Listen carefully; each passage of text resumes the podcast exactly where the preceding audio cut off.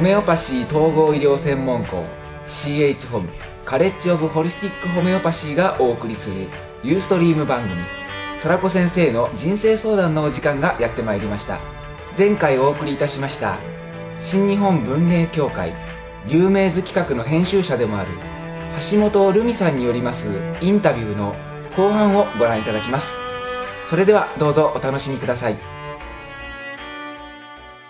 農業ですね先生がこう始めるようになったきっかけとかをあのちょっと教えていただきたいなと思いまして。私の患者さんでですね、はい、あのやっぱりあの、ま、若いのにですよ、えー、痛風になってですね、足の先はこんな腫れ上がってですね、痛くてしょうがないって、それでハイヒールも履けないし、靴も履けないからこうサンダルで来たわけですねこうここが痛いわけですから、でそういう子がね結構いたんですわ。あれなんでだろうと思って、それでそのどういうそでまあレメディいろいろこうやったんですけど、なかなか治らないわけですよ。であなたはどういう食べ物を食べてるかって言って、えー、そしたらやっぱりこう農薬がかかってる食べ物を食べてるって。だからその無農薬のものじゃなかったわけですね、農薬があるとその実はその特に窒素っていうのがありましたらね、はい、その硝酸体窒素っていうのが結局痛風を作ったり肝臓を悪くしたり、まあ、しまいにはがんを作るんですけども窒素リン酸カリを巻くわけじゃないですか。人工ものがすごく多いわけですよ。ですからその人工ものをこう入れられてもですねそういうのはこうこの中に入ってしまうわけですよ。でこう妙に緑っぽくなってしまうっていうのね。だからそういうこう緑のものをこういっぱい食べてしまってそこで硝酸体窒素が残ってる、はいえー、それ牛食べます？牛なんてもう本当にイチゴロですよこれだか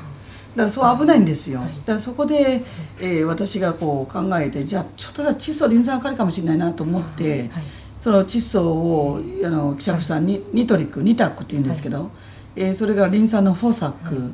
えー、それでカリウムですね。カルあのケイライカーブとか、ケイライミワとか、そういうのを与えてみたらどんどん良くなっていったんですよ。あやっぱりこれだと思って。である人はもっとこうやそれもやったんだけど多少良くなって良くならないんでね。おかしいなと思ってで農薬の一番こう当時も大昔ですよ。使ってて恐ろしかったのは DDT だったので DDT から作ったリメディがあるんですよ。でその DDT のリメディをこう与えたらねこの子も良くなっていったんですね。でってことは食べ物の食原病があるんだっていうの分かったんですよ。うちであの豊消し電脳っていうのを私はえー、作り上げたわけですけども、はい、でそのなぜ自分が作り上げたか作り上げたかというと、はい、結局農家の人に何人か会って、無農薬でやってくんないかって話したんです、はい、そしたらその、無農薬だと、要するに作物は作れない、でそれからその肥料人工肥料をまかないと作物作れないってかたくなに断られてこれは困ったなと思ってもうやってくれないんでもう私がじゃあ農業やろうと思ったら8年半前です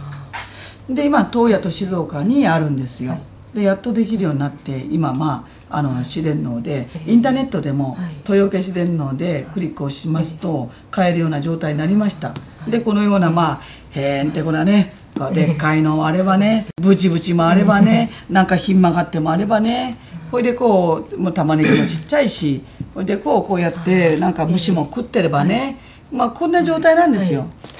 別にいいんじゃないかなと思って。で一番大事なのは、体に害しないようなものを食べなきゃいけません、い、いものっていうのは目にね目には同じように見えるかもしれません、または何ていうかな農薬とかあのあのチソリなんかに巻いたのはそれまた F1 の種とか自家採取でない種っていうのは均一だから一見きれいに見えるんですよ。これでまたみずみずしいしね、だけどもこれが遺伝子組み換えでやってるその F1 の種からでできたものであり農薬使ったものでありまた、えー、人工肥料がいっぱい使われたものであるってこと。要するにその自然で作っていきますとね人間がこう身長がね1メーター90の人もいれば私みたいに1メーター53の人もいれば太ってる人も痩せるこういうこう個々にねこの個々にこう形が違うっていうのは本当はいいんですよ。でもそうするとこうその入れ物がこう入らないとかこうなっちゃうわけでしょ。うでも入れ物のためにそう作ってるわけじゃないしね。一番大事なのはあの運搬とかそういうことではなくて人間の体に入ってこれはとても人間の体に貢献するのかどうか害にならないのかどうかここがすごく大事ですね。ですがそのようにまたもう一つ大事なのは地球にとって地球をいじめないかどうかっていうのはすごい大事ですだからどうしてもこうそういう土をいじめない空気をいじめない環境をいじめない無農薬のやり方しなきゃいけません、でそれをもうやってくれないから私が始めたわけです。患者のため社員のため虎の会のため。で今は皆さんのためにこうやって作り始めたわけです。一番安全で安心な食べ物で、それでこう中身の味が濃ゆくてグッと詰まってるので、ぜひ食べていただきたい。うん、はい、本当にね食べましょうよ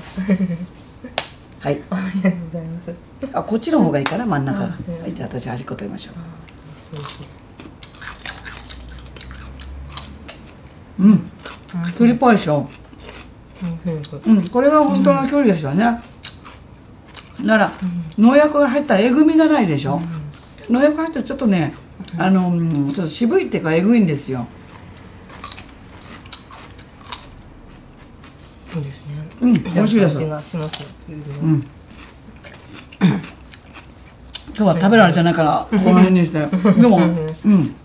先生のあのやられている農業では、うん。そのいろんなこう土壌改善とかね、はい。ホメオパシーを使ったりホメオパシー使ってんですよ、はい。でこれ全部ホメオパシー使うんですよ、はい。だからまずあの、とはい。土がね、はい。味方してくれんことには、はい。うまくできない、はい。で大事なのは種と土なんですよ、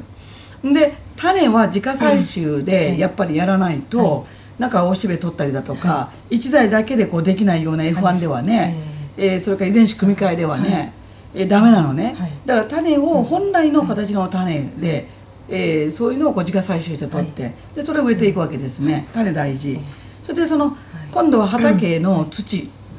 これが土壌菌や根粒菌ややっぱりそういう菌をね大事にしなきゃいけないで彼らがいることによって、そのミネラルをね溶かすんですよ、彼らが、はい。でミネラルをふんだんに彼ら吸い上げられるから、この作物を食べるとうまいんですよ、ミネラルがいっぱい入ってる。ビタミンがいっぱい入ってるものは美味しいんですよ、でこう微細な味がこうあるわけです、今の大根食べるとみずみずしいし、立派だけども味がない。辛みもなければちょっと苦みも少しありますわね、ないんですよ。だからあれはね、まあ F1 の種っていうか、はい。そういう作り方してるんだなってすぐ分かります、だから根粒菌やの土壌菌に頼まないと、はい。それで彼らがその土の中のね微細なこういうミネラルを溶かしてくれて、はい。で溶けたのが根から吸い上げていって中に入っていく。だからこのまろやかなきゅうりはきゅうりらしい味が出てくるわけですよ、はい。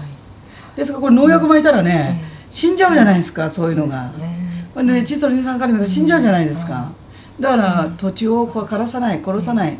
で菌と土壌菌と仲良くするっていうのがね、一番大事ですよね。土壌っていうのはこううまくこう発酵してるんですよ、でその発酵を促進するためにそのあのアクティブプラントって言って5年ものね発酵、あ今持ってきてました。これあの、はい。この中にえー74種類のフルーツとそれから作物が入ってるわけです、はいで3年間寝かして作ったやつなんですね、この中にリメディがふんだんに入ってるわけです、はい。だからリメディと発酵それから植物たちがこうやってこうきれいにこう発酵してくれたものをね、はい。使ってこれをこう1000倍2000 2000倍希釈してそれでこう巻くんですね。そうすると土壌が喜ぶしで作物そのもんも喜ぶし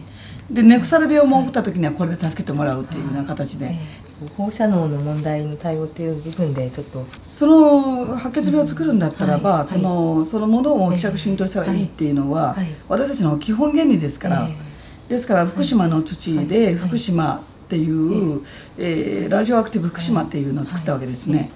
ですからそういうものがそのよくインターネットなんかで気休めだなとか言われましたけども、実際私たち聞くこと知ってるので、別に何言われても構わないんですけど、はい。私たちのこのアクティブプラントの中にももう入ってますので、ええ私はこれを土壌に巻きなさいって言ってるんですね、でまたそのこういう私たちのその作物には放射能は検出されてません、はい。なぜなら早いうちからこれを巻いてるからです、はい。これは放射能の8種類を希釈浸透したものが入ってるんです、この中に、はい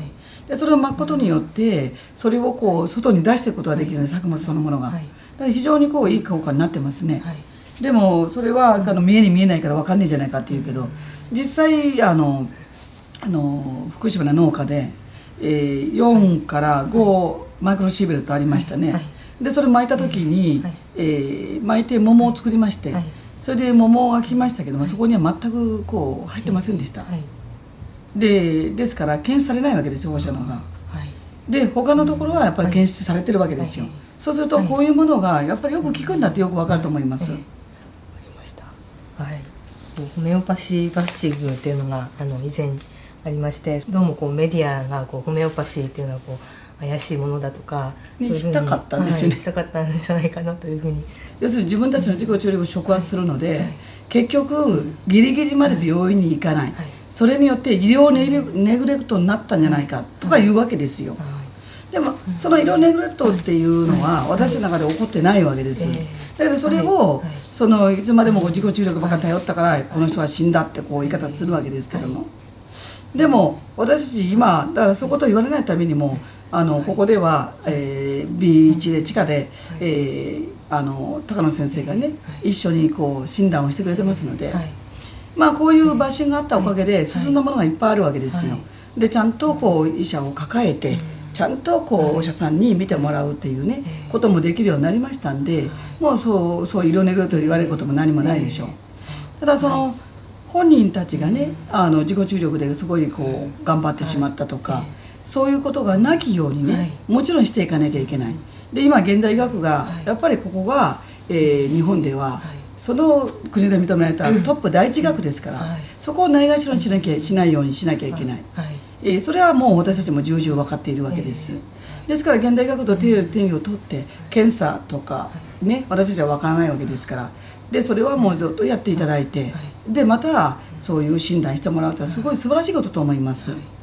だけど何から何までそこで薬が出たり何から何まで手術じゃないですよね、もうちょっと待ってもらって自己注力が動く時もあると思いますので、その判断をねお医者さんにしてもらったらいいのかなと私は思うわけです。だから患者さんたちは自分で心配な時にはそのように、えーお医者さんの意見も聞いてみる、はい。ホメオパスだけじゃなくてそのようにして選択をしたらいいんですよ。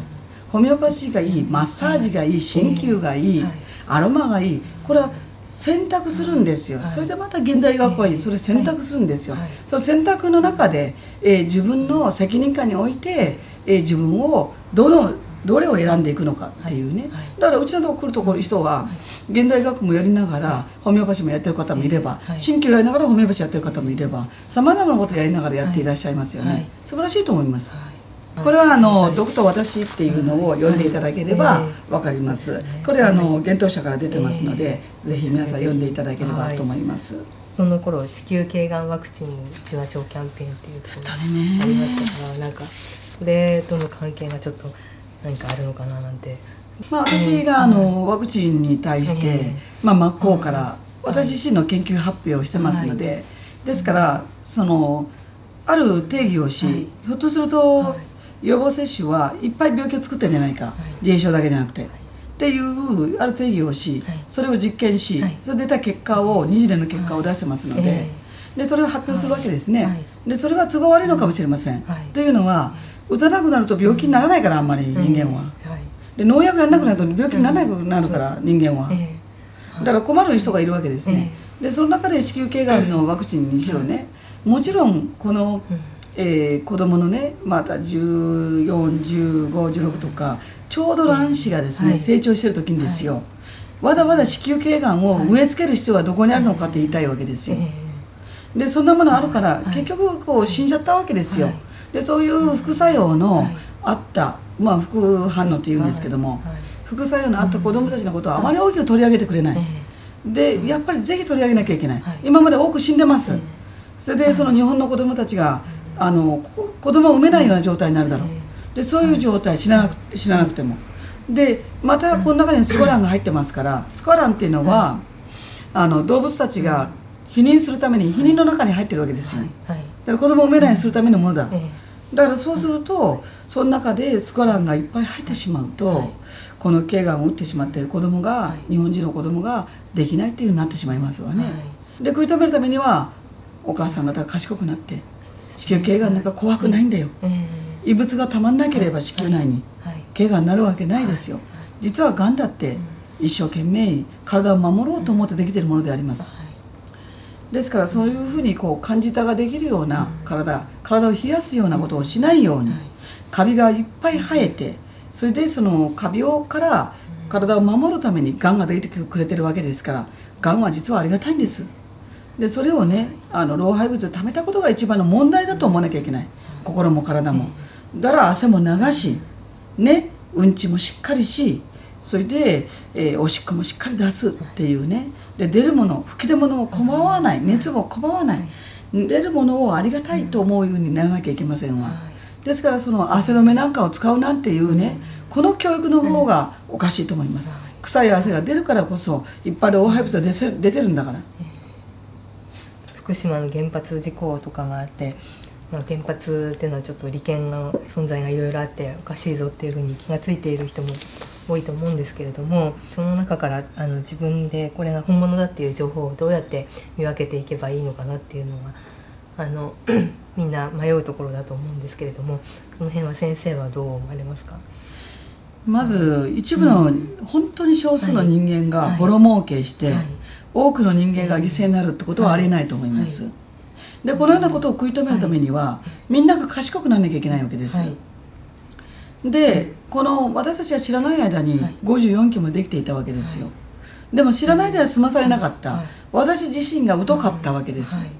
それで私自身が原発賛成の人に入れてしまったわけで一票、はいこの責任は自分たちにあると私は思います、はい。ですから今になってそのはい。大きな問題になってるってことは、はい。日本人が目覚めるためにはとても大事なことだと思います、でそれでもやっぱりこうもう一回原発を復帰するんだと言ってます。実際で54基がはい。全部止まっていても電気はあったんですよ、はい。そうですね。ってことは、それがないと電気がないっていうのはこれは原発の人たちが言ってる,、うん言ってる嘘でしたね、ええそうですね。はい。ですからこのようなことをずっとやってても拉致が開かないわけですよ、はい私たちが一番しなきゃいけないことは無駄な電気を使わない。早く寝ろってことです。太陽とともに寝て太陽とともに起きなさいって、はいこれやれば電気使わないじゃないですか、そうですね。これ一番先にしたらどうでしょうか、そうですね。はいでそこでものすごい憎しみを持って原発反対運動をしてはいけない、ものすごい憎しみを持って予防接種反対運動をしてはいけない、はい。そういうことをするんじゃないんですよ。それをしますと病気になります、はい。そうではなくてもっと発展的にものを考えるんですよ。はい。じゃあ自分はどうするか。実行しましょうよ。電気消しなさいよって、えもちろん理想ははい。原発は全部止めるべきであるでそれをしたい、私も。はいでその中で私はプラカードを持ってない行かないわけですけども、はい。でそれしなければ向こうに伝わらない、確かにその通りです、はい。多くの方がそれやってくれてます、はい。すごいありがたいなと思ってる。はい。だけどお願いですから、ええ。そこで憎しみを持たないように、うん。それやると自分に返ってきてええ。病気になってしまいます、インナーチャイルドの癒しということと病気との原因ということについてあの少しあの先生の方からもお聞きしたいなと思っているんですけれども。そうですね、あの、うん。実はあのインナーチャイルドっていうのは、は私があのホメオパシーと出会って、はい。やっぱり36ぐらいから、学校に行き始めてからですね、あのこれやらないとえらいことになるぞと思ったんですね、私は山ほどのインナーチャイルドがありまして、はい。でですから本当にこう苦しかったわけですね、それでその自分をこう責める傾向がすごくてですね。でそれはどこから出来上がったんだろうとこう考えていったわけですよ。で私はあのその当時25年30年ぐらい前ですけどもその時にこう私がこう感じてたことは自分っていうのは罪深い人間だっていうふうに思っていたわけです。で自分はダメな人間だと思ってましたので非常にこう自己否定が強くて、はい。これをどっから来るか自分に問いかけたわけですよ「それちゃんなんでそんなに自分をいじめるの？なんでそんな自分はダメだと思うの?」ってたらこのちっちゃい私がねだって母ちゃんって言うんですけどお母さんのこと。ええ。母ちゃんが「お前なんか死んだ方がよかったんだ」と。ええ「お前は何の役に立たない。こんな時も助けられないんだ」と。何度も何度も言われた。っていう子供が泣きながら言ってきたんですよ。それを私は聞聞こえたんですよ心の中から。はい。で私それでどういう場面だったんだろうっはい。てすっかり忘れてたことなんだけども例えばうちの母親がその5人の男にレイプされてしまって、ええそれで私にその警察呼べトラコ呼べって言ってんだけど、はい。私怖くて耳を塞いでた、はい。で次の朝まあ何事もなかったように母親が立ち上がって「昨日は何もなかったんだお前。い。いか」って言ってすぐ言われたわけです、はい。私は助けられなかったことに対してものすごく申し訳なかったと思って母親に謝りたかったわけ。でおずおずと近づいて「母ちゃん」って言おうとしたのに何もなかったんだ。い。いか。何も言わんでいいって言われたんで私がこう謝るチャンスを失ったわけですよ。ですから助けられなかったわけですよ。でそれが6歳か7歳でしたね。それからまあ4年ぐらいしてから10歳ぐらいの時に今度は母親があの泥棒に入った人に刺されてしまったわけです。その時も私は助けられなかった。だからその役に立たないっていうことを自分自身に徹底的に私は言ってしまったわけですね、ですから役に立たない場面に遭うと自分はクズなんだダメなんだってすごくこうね言っちゃうんですよ、はい。まあ運よく母親が刺されても浅い傷で済んだんですけどまあ本当にど私は勇気がないからこういう時も自分はかだけ隠れてしまって母親を助けなかったっていう時にそう思ってるわけ、でもその子供にね「しょうがないんだよトラちゃん。トラちゃん6歳じゃないか。トラちゃん10歳じゃないか。できるわけないだろ」って大人のトラちゃんが言ってあげたわけ、はい。そしたらもう号泣でしたね。もう涙吹き出ましたわ。こうやってイメージ療法でそれでその泣いてる子供をこう抱っこしてあげるんですよ。仕方がなかったんだよ。ちっちゃかったから勇気がないわけじゃないんだよって言ってあげる作業をどんどんやっていったわけです。そしたらねこの子たちがどんどん癒えていって自分はクズではないし価値がない人間でないってことをだんだんこう思えるようになったの。それ思えるようになったらなんかね母親に腹立っちゃってね。なんでこの人も自分は「お前はいらん子なんだぞ」とか言ってたんだろうと思って。これで電話に出て「私は本当にいらん子だったんかい?」って聞いたら「いやお前お前お腹にね、えー3ヶ月の時にお前のねお父さんは死んじゃったろ」って。上に6歳3歳いてお前3ヶ月だったらね生まれてきても食いぶちがね減るしね生まれてきても食いぶちが増えるしお前がいない方がいいと思ったからね。だからお前はいらん子でね叩いたり下ろしたりしようともしたんだけど降りなかったんだよお前は。ってこうまるでこう降りなかったこと悪いように言われたからもう腹立っちゃってねもう。でも私はいる子だよね母ちゃん。私はいるよねってもう367で言ってたのに言わないんですよこの親が。ほんでもう匿名の喧嘩になっちゃったわけですよそこで。ほいでもうどんを食って。うどん食べようって言ってね、はい。それでもう背中で母親がこう鼻水をシュンシュンシュンシュンやってから「あ母ちゃん泣いてんの?」って言ったら「泣いちょるわけない今ネギ切っとるんだ」ってこういうわけですよ。すっごいシングルマザーでね頑張ってねあの兄と私を育ってきましたからまあ気丈な人だったかな。ほいで88まで生きてまあレイプもされ刺されシングルマザーで頑張って生きて本当にもう大変な人生でかわいそうでした。うん。でも偉いそういう母親のところで私ももうインナーチャイルドボロボロになりましてだから何か苦しいから本で求めて当時ねそういうのを探すの大変でしたけど学部の本がありましてそれを読んでですからもう私ねもう25年30年前からこのインナーチャイルドの癒しをやってんですよ、はい。実は、はい。ですからもう分かってんのこれどういうものかっていうの、で蝕むものはね、はい。結局自分ができなかったことを責め立てている自分をクズだって言っていじめる。だからそれは自分のその苦しかったこと悲しかったこと辛かったこと怖かったことを聞いてやる親がいなかったし聞いてくれる親戚も誰も先生はいなかった。黙って飲み込んでしまった。このインナーチャイルドたちに目かけてあげたい。それはインナーチャイルド暴れますよ。もう嫌だとかあいつを殺ぶっ殺したいとか言いますよ。そうだよね。殺したいぐらい腹立ったよねっていう一言をね大人の私は言ってあげなきゃいけない。私たちは。これがイメージ療法です。はい。本当に私もあのこの本の中にその エピソードがあるんですけど、それを読むたびにちょっと泣けてしまってですね、うん。今でも私も涙出そうになります、うん。でもなんか正直でね、うん。正直であるってことは大事なんで、はい。私は自分が体験したことをこうやって書くわけですよ、それはね誰かが同じ体験した時に自分を責めてる時にね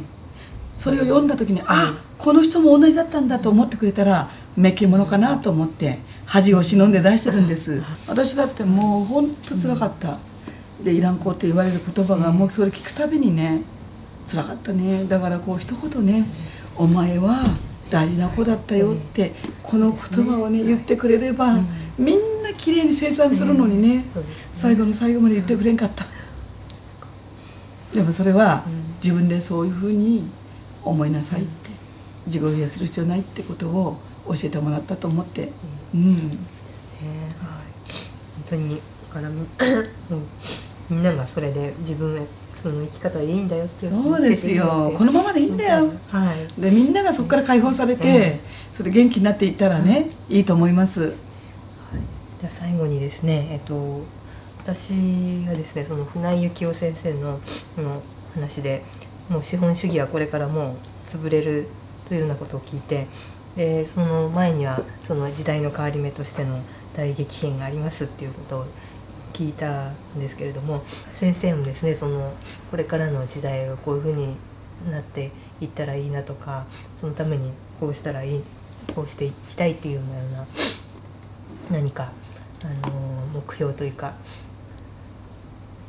これからの時代についての考えみたいなのがありますか？あのーもし資本主義が潰れるんでありましたらね、はい。はい。何が大事になりますかと、ええ。種と土になっていくえ。えわけですよ、はい。物々交換になりますから、はい。はい。ですから、うん。土地というものはとても大事になりますし、種が大事になりますわね、はい。ですからそれも先駆けはい。で私も考えていました、はえー資本主義がそのお金の価値っていうものがはなくなっていくっていうのは、まあ、人間が健全になるとはことははい健全になるでしょう、はいただし物々交換ではそのこう価値がですねちょっと変わってくるわけですよ、はい。芋の価値と、はい。例えば桃の価値が、はい。芋を10個で桃が1個って価値になってしまうと思うんですね、だからそこら辺がすごく難しいわけですよ、はい。ですからその皆さんが求めるものがやっぱり価値があるわけですから、ですから、はい。ある程度こうお金は必要かなと思っていまして、でそのお金に代わるものとして、やっぱりあのあの使っそういうものは、はい。一応流通の中で必要だと思うんですね、問題はあのいっぱいのお金を一一部の、えー資本主義のこう申し子たちが取っていくっていうことに問題があるわけですね、今までもね、はい。えー歴史を見ますと百姓一揆やはい。さまざまなそのストライキとかえさまざまなこう運動が起こってるわけですよ、はいでそれはどこから出てくるかっていうと、はい。労働者労働者階級の知的層、知知的層が起こすわけですよ、はい。労働者あ労働者でありながらえ苦しい毎日をやり、はい。でそこでこうある時にこう問題提起をするわけですよ、はい。これはおかしいと。はい。でそういう人たちが立ち上がって一揆を起こしたり革命を起こすわけです、はい。はでそれは資本主義にとってみるとやっぱり都合悪いわけですよ、はい。ですがこの人たちを徹底的にこうやられるわけです。だから今の私なんかそうですね、ですからそこでですねあの頭が悪いものは餌食になるんだっていう感覚になってしまいますのでね、です常にこう情報をはい。ゲッツし、はい。で情報情報の発信元が正しいかどうかも知り、はい。自分の中に落として咀嚼し、はい。じゃあ自分はどう行動するかっていうのを決めていかなきゃいけないと思うんですね、こういう時代になると思うんですよ、はい。でも何が何一番大事かって言ったらば、橋本さんがおっしゃったように、はいやっぱりどうしても愛なんですよ、はい。根本的は、はい。ですからその愛はをい。やっぱりこう発信できるっていうのは、女性が先にやらないと、はい。私たちその子供のためにおっぱいを飲ませたいとか、子供のためにより良い生活水準にしたいとか、子供のためにどうするか常に考えるわけですね、はい。ですからこの母性という愛がなければね、はい。先には進んでいかないと思うの、はい。女性が幸せではい母性をふんだんに持っていって、はい。包み込むようなものっていけば、社会は安全安泰になるんですよ、はい。ですからこれから女性型になっていくかなと思っていますので、はい。多くの女性に目覚めていただきたい、はい。でまたその今年はあの「絆」っていう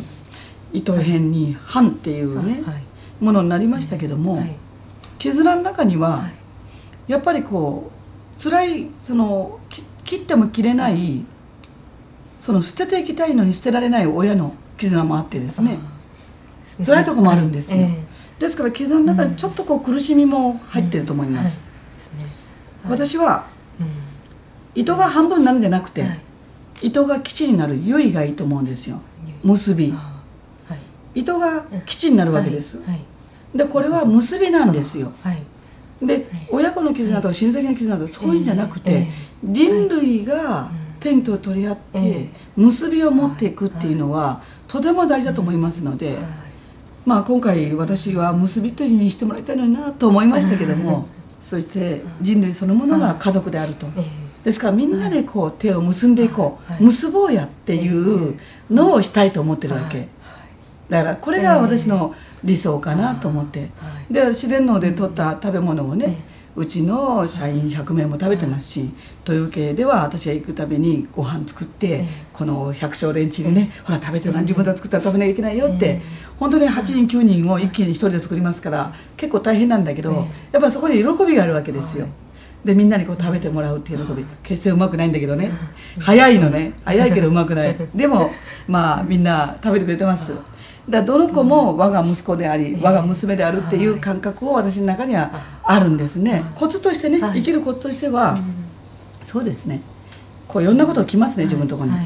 にもういかなる嫌なことでもい。かなる。苦しみでもまあこれをもらわなきゃいけないものなわけですよ。で嫌がらないようにどんどんもらっていきましょう、それで悪い時もい。い時もありますし、それが人生だし、来たものはあなたが乗り越えられるから来たんだから、でこれはお神様の試しだと思ってそれもらっていきましょうよ、でその時失敗してもまた次頑張ればいいんだし。で七転び八起きでやっていってるかなって思います。全てが成功するわけじゃなくて成功しなくていいんですよ。それを一生懸命やったかどうかが大事ですから。うん。そんな感じです。ありがとうございました。前回今回と2回にわたるインタビューいかがでしたでしょうか？それではまた次回お会いいたしましょう。さようなら。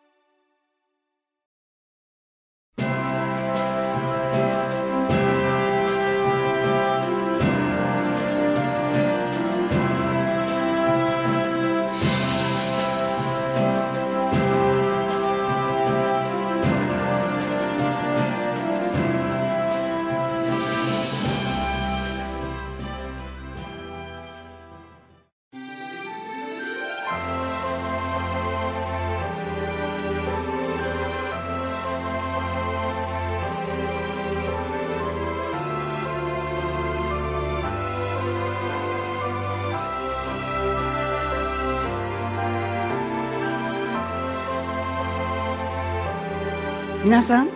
明るく元気にこの大会に挑みましょう。